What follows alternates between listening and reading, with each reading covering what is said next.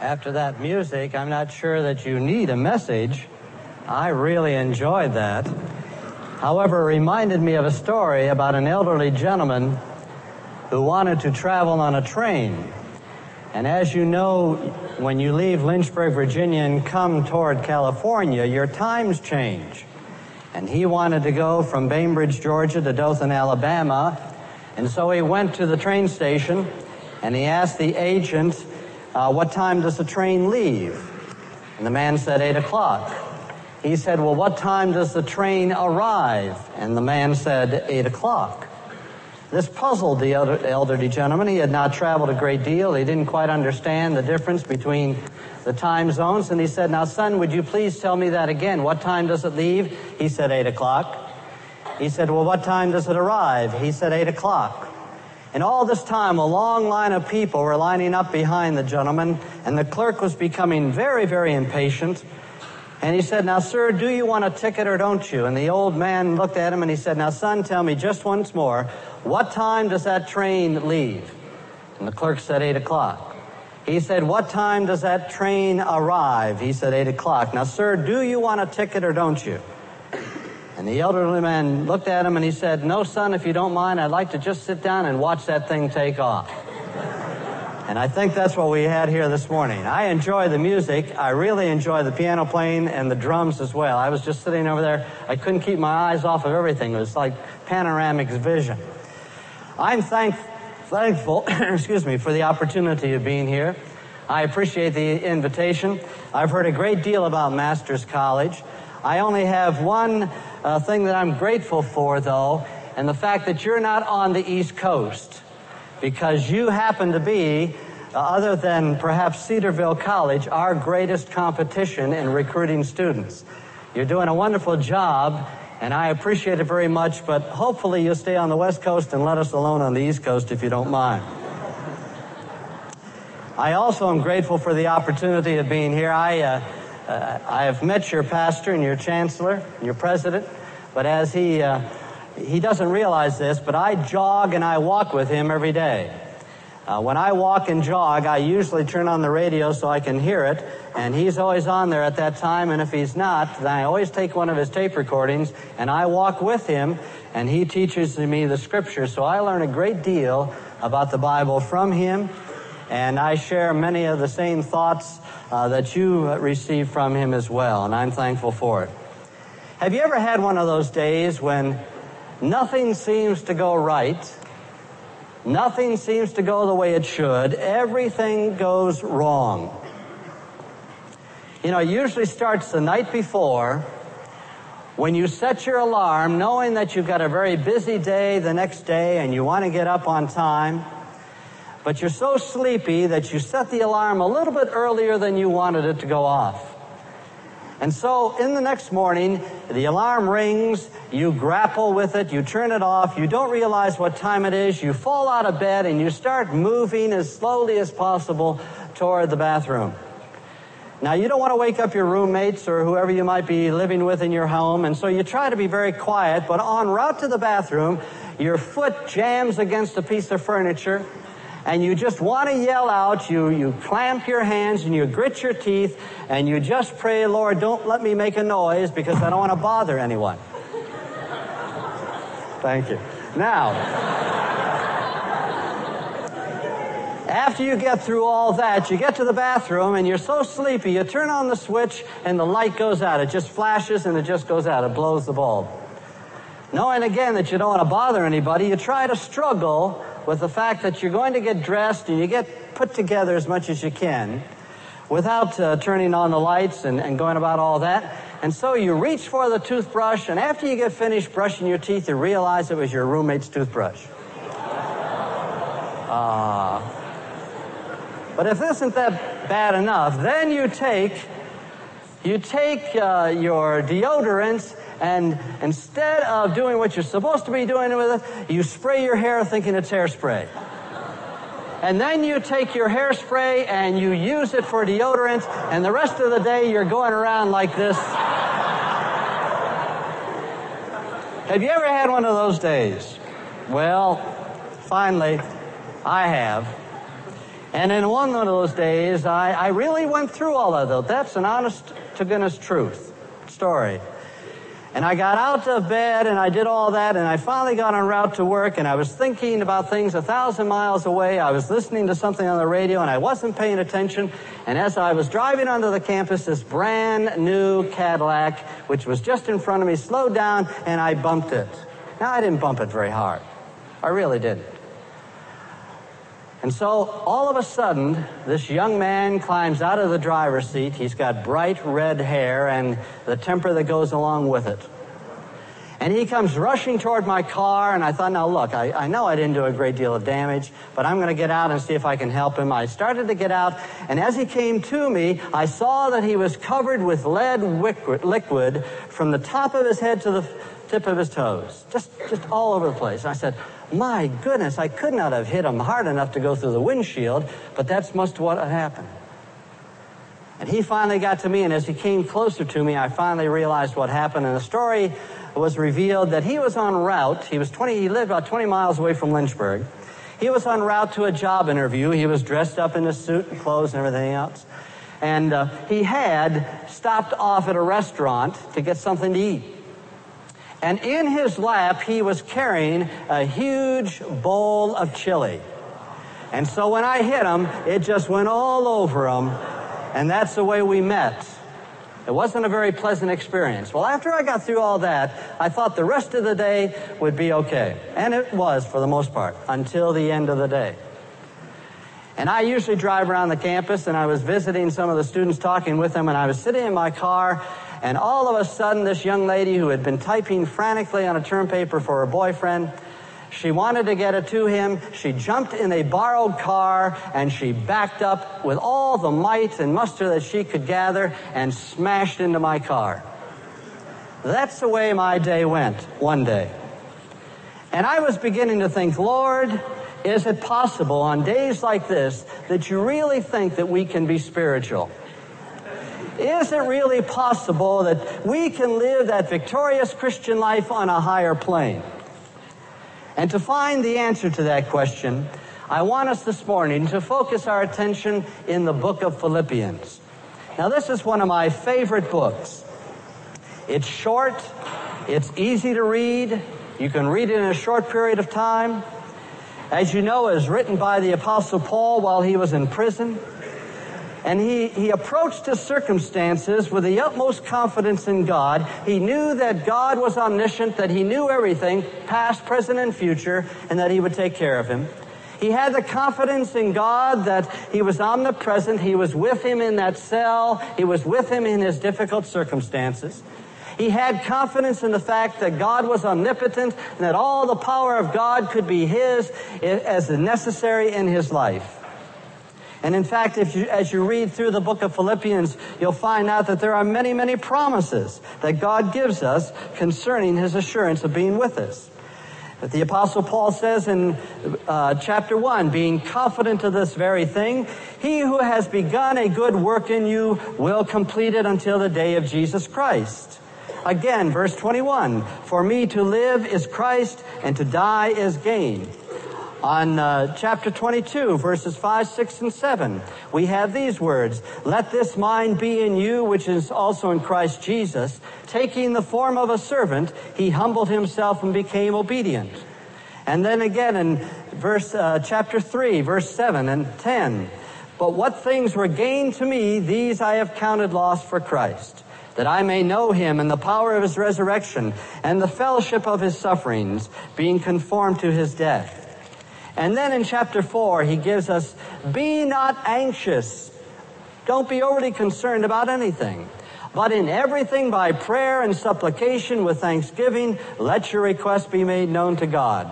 And the peace of God, which surpasses all understanding, will guard your hearts and your minds through Christ Jesus. And then he goes on to say, I have learned in whatever state I am to be content. I can do all things through Jesus Christ who strengtheneth me.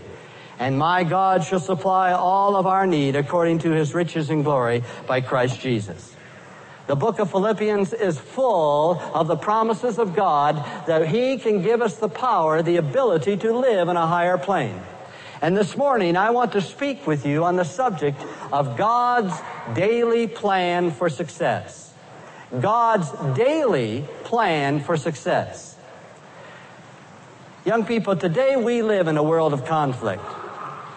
We live in a world of change. We live in a world charged with revolution. We live in a world of chaos. We live in a world of confusion. The age in which we live is marked by international decay and national uh, conflict and moral deterioration. It is a world in despair. It is a world in disillusionment. Human philosophy is bankrupt. Nations today are weary and walk on the very precipices of world war. Men and women everywhere are bewildered by the problems that they face. There seem to be so many dangers that we can no longer avoid. There seem to be so many problems that we can no longer solve. There are so many burdens that we can no longer carry upon our shoulders. And the whole pattern of our civilization seems to be undergoing far reaching changes. There is a feeling among many that this is now the terminal generation. Someone has said that this is the most important decade in the history of civilization. It is a world that is moving from independent countries to a single economy and one marketplace. We are moving toward the capability of communicating anything to anyone, anywhere, by any form at the speed of light. And this is illustrated in the fact when we fought in Vietnam, we had a television war. Today, we have a televised war. As one writer describes it, it is, it is as if we were emerging from the 20th century version of the Dark Ages. Now, there is no doubt in my mind that the 1990s will have a profound influence upon your life, your career, your marriage, where you will travel, what your children will do, and there is no doubt in my mind that we are going into a century, a decade of accelerating change. And it is going to be a time when we are going to constantly ask ourselves the questions as to how we can examine ourselves and our lives and our values. And in facing these challenges of the next 10 years, the question arises, how can you and I live a successful Christian life? This morning, I want to share with you five principles very briefly from the Word of God as to what God has to say about how you and I can do what God wants us to do. I believe that these five principles will tell you how you can do what God wants you to do personally, how you can become what God wants you to become professionally, and how you can live the successful Christian life. I was saved at the age of seven. My brother was an independent Baptist minister in Buffalo, New York. And it was under his ministry that I was saved and I was baptized. And at the age of eight, I, excel, I selected my life's verse. All of you know it. Some of you have perhaps chosen it for your life's verse. Proverbs 3, 5, and 6. Trust in the Lord with all of your heart and lean not to thine own understanding, but in all thy ways acknowledge him and he shall direct thy paths. But later on in life, I selected what I consider to be my daily living verse. I call it my daily living verse because it guides me in living my life on a day to day basis. It motivates me to take action. It challenges me to overcome the problems and the difficulties and the obstacles that I have to face every day. It encourages me when I get discouraged. It helps me to accomplish my routine tasks and responsibility. I read it every day. I frequently repeat it to myself throughout the day. My daily living verse is also very familiar to you. It is found in Philippians, the third chapter, verses 13 and 14. And it reads like this. Brethren, I do not count myself to have apprehended or attained. In other words, I have not yet taken full possession. But this one thing I do, forgetting those things which are behind and reaching forward unto those things which are before, I press toward the mark, or I press toward the goal, my objectives, for the prize of the high calling of God in Christ Jesus. Now, in this passage of Scripture, the Apostle Paul, through the inspiration of the Holy Spirit, gives us five basic principles where we can succeed on a daily basis in living the Christian life. If you are going to experience success in your Christian life, these are the five things you must do. I would suggest that you jot them down. Number one, you must recall the purpose for which you are living. You must recall the purpose for which you are living. Notice the apostle Paul says, this one thing. There are three questions most frequently asked during a person's lifetime. Why am I here? And where am I going? And what am I going to do with the rest of my life? In other words, what is my purpose for living? You see, life without a purpose has no meaning. It is like a ship without a rudder. Life without a purpose means that you aim at nothing and you hit it with accuracy. Why are you here? What are you doing here? What is your purpose in life? Where are you going? The, ver- the answer is very plain. You are here because God has an eternal plan for your life. He provided Jesus Christ, His only begotten Son, to die on the cross of Calvary, and through His shed blood and our acceptance of Him as our personal Savior, we can have fellowship and communion with God throughout all eternity. That is God's eternal plan for our lives. But God also has a lifetime purpose for your living today. And regardless of what profession you go into, regardless what vocation you may take up, regardless if you're going to be a teacher, a lawyer, a doctor, a minister, a pastor, an athlete, it makes no difference. You are here to serve a living God. You are here to live the Christian life, regardless what you are doing or where you go, so that others will be attracted to your Lord and Savior, and they will also come into the knowledge of the Lord Jesus Christ as their personal Savior. You see, it doesn't make any difference. You don't have to be just a pastor or a Christian teacher. You could be a doctor, a lawyer. It makes no difference. You can be a professional athlete. Whatever it is, you are called for a purpose to attract people to the Lord Jesus Christ. Sometimes when we face the complexities of living and the challenges of life, we need to recall the purpose for why we are here. Young people, do not allow all the circumstances of life and all the activities that are going on to crowd out the most important thing, the most urgent thing that you have in life. Do not let the urgent things of life crowd out the most important things of life. Let me illustrate. Several years ago on the campus, I was walking across the campus and this young man came forward looking in my direction. He was very tall, very handsome. He was an outstanding athlete. He was a star football player. He was also a man who was very active in Christian service. He witnessed for the Lord. He went out into the community. He got really involved in his church work. He was academically an excellent student. He was an outstanding leader on campus. And as he walked toward me, I saw that he was crying. His shoulders were slumped and tears were streaming down his eyes. And I went over to him and I put my arms around him and I said, son, what is it? What can I do? What can I do to help you? And he looked down into my eyes and he said, Dr. G, Dr. G, I have become so involved in all that I'm doing, I'm afraid that I've lost contact with my God. You see, you can become so involved in even good things of life you can become so involved in school activities and sometimes even church events and all that's offered by the community and the city. You can do a lot of things, young people. But the point is, regardless what you are doing, do not allow those things to crowd out the most important thing in your life, and that is your personal, intimate relationship with the Lord Jesus Christ. Even on a Christian campus, even in a Christian university, sometimes you can lose contact with people and you can lose contact with God. Surrounded by it, yes, supported by it, but it still can happen. The second thing, if you want to live a successful Christian life, is that you also must become a self-starter. A self-starter. Paul knew that if he was going to accomplish anything for the Lord, he was going to have to take the responsibility himself to do it. In verse 13, the Apostle Paul says, This one thing notice, I do.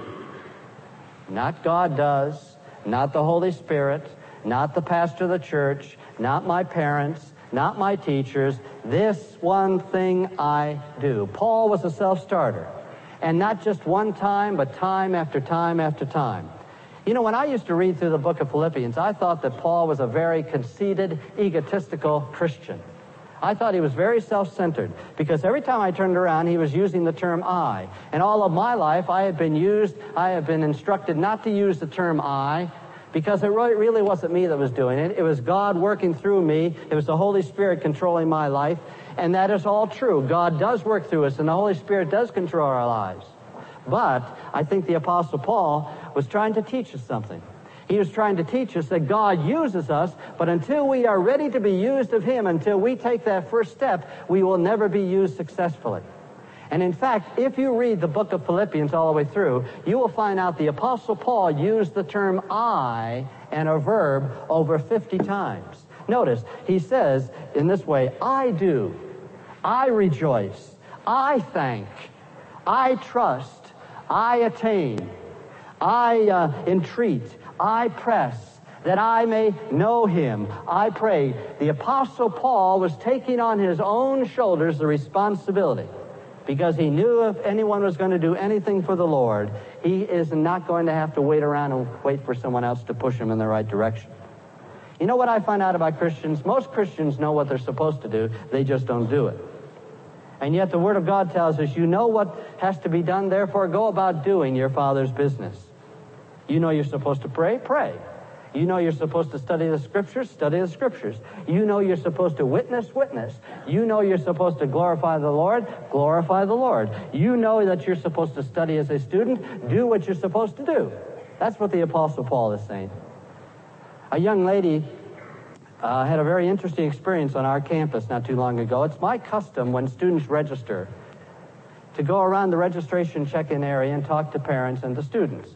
Now, I'm not, I am not well known. I'm, I'm the person who works behind the scenes. I'm not on television. Very few people really identify me if they see me in person, and that's the way I like it. But in this particular case, I was walking around campus and she saw me, and perhaps I looked a little bit haggard and old and down in the dumps. I don't know what I looked like at the time, but she came bouncing up to me. She was a brand new student. She had been on campus for two weeks. She was excited. She was enthusiastic. She really wanted to be of help, and she walked up to me and she said, Sir, can I help you? And I said, Well, not really. I'm just looking around. Well, sir, I'd be glad to, to show you around Liberty University. I said, okay, let's go. So she took me to the dining room. She took me to the gymnasium. She showed me the dormitories. She showed me uh, the other places that were on campus, the bookstore. She even took me to my office. she still didn't know what was happening. And for some reason, no one, everybody was getting tickled about it, so they just didn't tell her. We got back to the registration area, and finally somebody came up to me and said, Dr. G, can I help you? Uh, can, I, can, can you help me? Because I got to get through this line, and if you put your signature on there, they won't bother me. Just put your signature here and we'll go. I do that sometimes, not very often, once a while. And all of a sudden, the light began to dawn on her. And she, she became red, blush. And she said, Dr. G, please, please, don't, don't tell anybody. Don't, let, let's just drop it here and there. And I want you to know, I promised her, I said, I will never tell anybody, and I haven't told anybody to this day. but I'm tempted to sometimes because that person may be sitting in this audience for all you know. But the point is, is this. She was excited about her Christian faith. She wanted to do something, and she saw somebody that needed assistance, and she activated her Christian faith, and she tried to help that person. That's what the Apostle Paul is trying to say. Get into it. Become a self starter. Number three, you want to become a success in God's work, have daily success in your life, then if you are to experience God's daily plan of success, you must become an overcomer of obstacles and roadblocks. You must overcome obstacles and roadblocks. Notice these words forgetting those things which are behind the Apostle Paul accepted the reality we do not yet attain. We have not yet taken possession. We have not yet apprehended. We are going to fail. Young people, all of us fail. You are sometimes going to stumble. Sometimes you're going to falter. Sometimes you're going to fail. And the Apostle Paul says, yes, that's true. That's why he says, I have failed. I faltered, but I'm going to put those things in the past. I forget those things which are behind. You know, there are two anxieties that dominate a person's life. The first one is our unchanging past, and the second one is our unpredictable future. But the past is past, and nothing can be changed. God will forgive you of the past, young people, but He will not allow you to go back and change the past. What's done is done. With all the mistakes that you may have made, with all the faults and the failures you've experienced, yesterday is past forever. Beyond your control, there is not a single act that you can redo just the way it's supposed to have been done. There is not a single word that you can pull back. You can never go back and correct the mistakes just the way they were. That doesn't mean you don't try to do the best that you can. And it doesn't mean that you, you don't uh, think about those things. But he says, look, I've made mistakes. You're going to make mistakes. Then put the mistakes back in the past where they're supposed to be. When my father and I uh, were living together in Buffalo, New York, I was very, very young. And he used to take me to uh, a circus every year. And I would love to go to the circus because there I saw the elephants. And when I went to the circus, I would see the small baby elephant tied to a little bitty stake. And year after year, I would watch that elephant try to struggle and pull away, but he didn't have the muscles, he didn't have the power to do that. And years later, 10, 15 years later, when we would go back, I would go back to that same place. And now, instead of seeing a small baby elephant, here was this huge, grown, monstrous athletic, powerful animal. But you know something?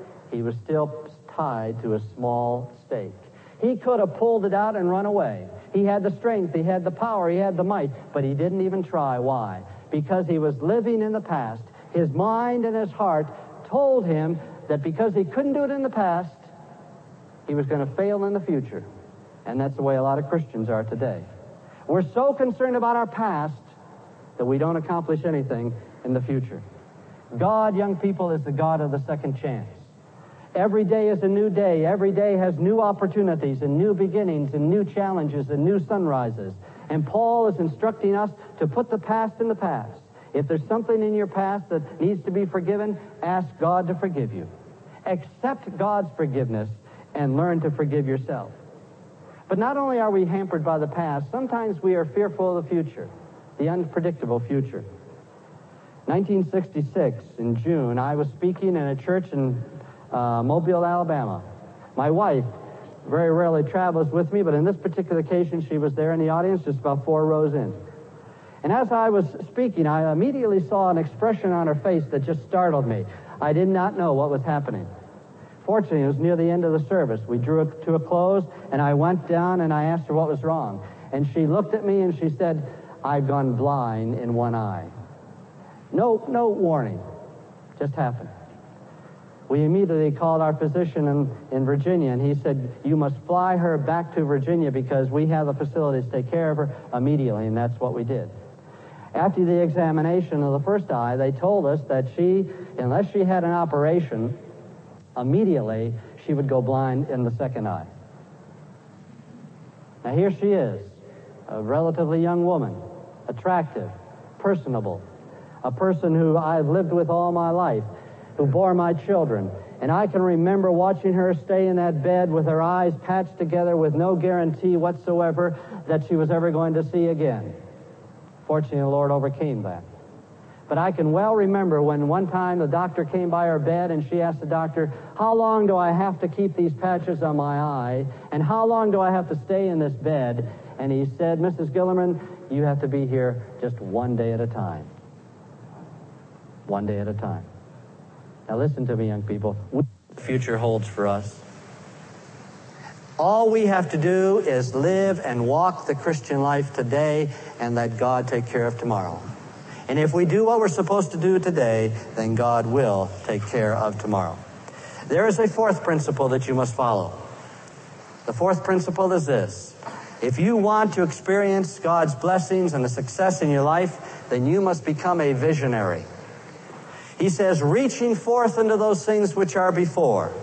In other words, he says, get a vision. What is it that you want to accomplish?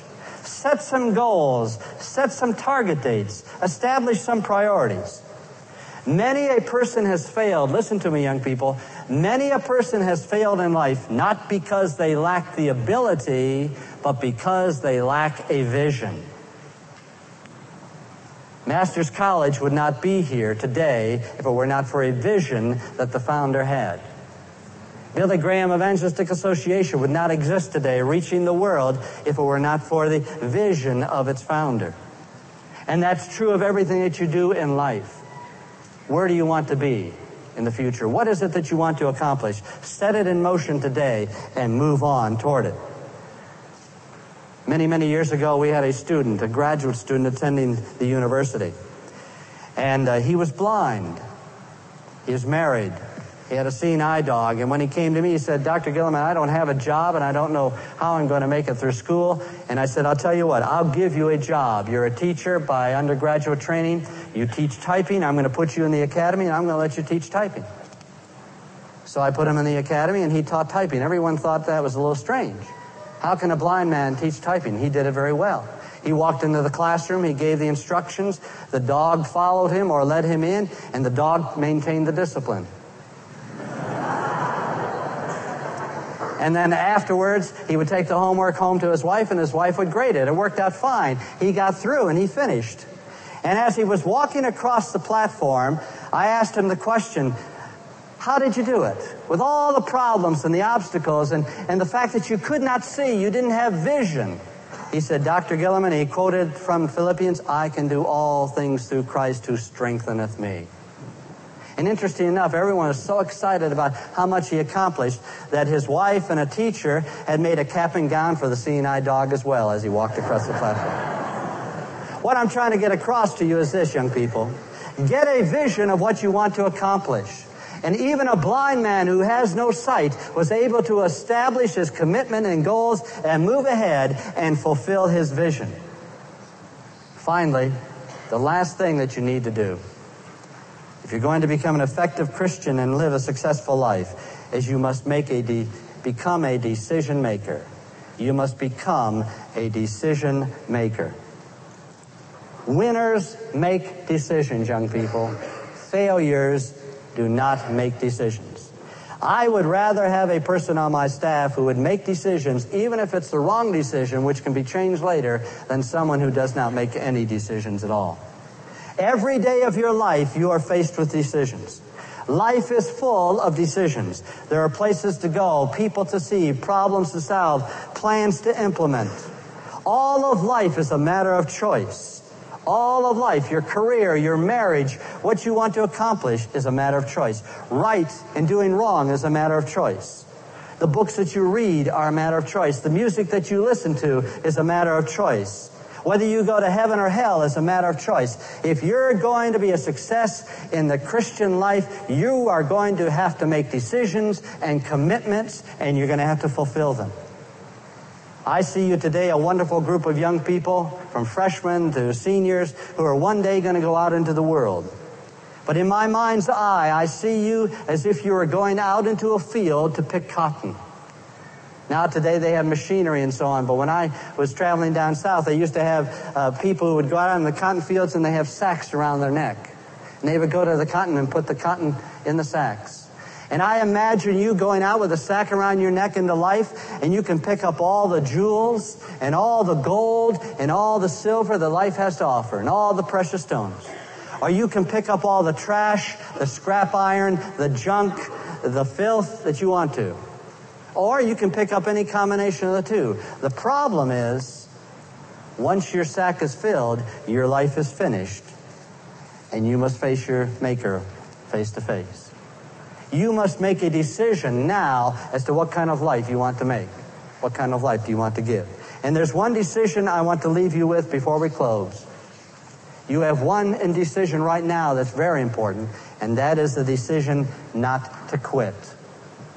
I want you to notice the Apostle Paul says, This one thing I do, and then he goes on, and then he says, I press. I don't quit. I won't give up. Losers never win, and winners never lose. You've heard that. Don't give in to Satan. Some of you are having difficulty with your courses. I know what that's like. I was an average student. I didn't like school that much. I liked a lot of things about school, but courses were not one of them. I paid the price for it, though. Family situation. Some of you may be facing some hard times in, in your family. Finances. Even your roommates may be giving you difficulty. Maybe that job just isn't what it, you want it to be. On the other hand, maybe you have social problems. Maybe you, your boyfriend or your girlfriend are just not clicking together as they should. All of us have different kinds of problems, and we have a temptation to quit, to give up. But listen to me. Don't let Satan discourage you. He's going to put up roadblocks in your way.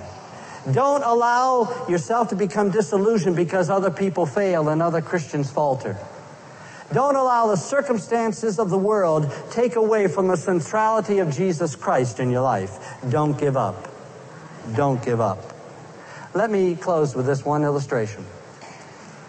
Several summers ago, I had the opportunity to attend Harvard University. That was a very unique experience. There were 82 college and university presidents there. We were there for five weeks, and we were there to be uh, better trained to do our job. In fact, some of those people that were there were there because they were being uh, reviewed uh, as far as potential presidents for colleges. And so we went to classes six and a half days a week. We spent classes 12 to 15 hours a day, morning, noon, and night. I used to go to bed at 4 o'clock in the morning and get up at 7 o'clock in the morning. Every night I had to read a thousand pages, and the next day I had to report on those thousand pages and defend my arguments. We used to have 16 PhDs and other doctorates sitting behind us, analyzing everything we said, everything we did, even how we dressed and what we, uh, how we sat. And after class, they would take you aside and they would say, now you did this wrong, you did that wrong, and so on. Tremendous amount of pressure. In fact, there was so much pressure that one young man had a heart attack. Another one, he got a call from his board chairman saying, they've told me that you can't cut it and you wanted to be a college president. You're not going to be a college president. You come on home. Very rough. Several wanted to quit. These are college and university presidents now. These are people who wanted to do a certain thing, but they also got so discouraged they wanted to quit. And so the director came to me and said, uh, I know who you are and I know why you're here and I know that you're not going to quit, but I need help so that you will help the others not to quit. And so, in, um, on top of everything else, I was trying to counsel some of these college university presidents so they would not quit. What I'm saying is this, young people. No matter who you are, no matter what stature you've reached, no matter what position, we are all faced with that tendency of wanting to quit when things get difficult. And the Word of God says, press on, do not quit. An elderly gentleman came to a platform similar to this. He was to give a commencement address to thousands of students. He was about 80 years old. He had a cane, and they helped him out of his chair. They walked him to the platform, and he gave his commencement address. It only had nine words to it. It was the shortest commencement address that I've ever heard. He said, Never give up. Then he paused. He said, never give up. He didn't say anything else. Then he said, never give up. And then Winston Churchill turned around and walked back to his seat. The shortest commencement address, but the most profound advice that I know to give you today. Don't give up. You really want to live a successful Christian life? We have the greatest opportunity today in this day and age. If so, recall the purpose for which you are living. Become a self starter. Become an overcomer of obstacles and roadblocks. Become a visionary. Set some goals and targets and priorities. Become a decision maker. And when you do all these things, then you will fulfill the requirements of the third chapter and the 13th and 14th verses. This one thing I do, forgetting those things which are behind and reaching forth into those things which are before, I press toward the mark, the prize of the high calling in Christ Jesus. Shall we pray?